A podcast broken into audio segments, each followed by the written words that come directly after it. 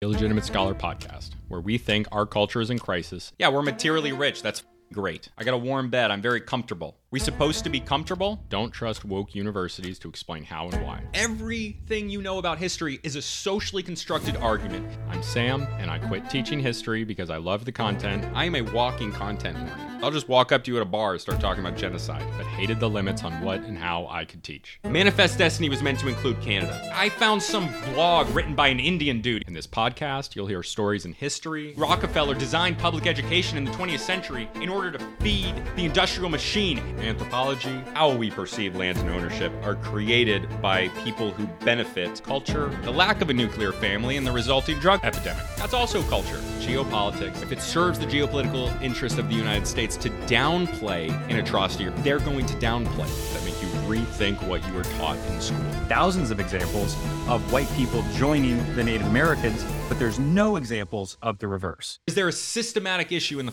culture that is not serving our needs? Look at what they've stolen from you. They stole your humanity on purpose. Normal people's views do not get represented. They lied in Vietnam, they lied in Iraq, Afghanistan, Syria, Libya. Oh, but they're telling the truth now. Raytheon up 8%. General Dynamics is up 8%. Lockheed Martin is up 24%. You think they give a about your sons and daughters dying in the sandbox? Cultures have different ways of dealing with things. The Rwandans, they had a bunch of machetes, so they killed like a million people with machetes. Sit in your college classroom with clothes made by slaves and your cell phone made by slaves, and you sit there and talk about how superior you are to other people. Shut the f- up. You're not. It's American culture. That's USA, mother.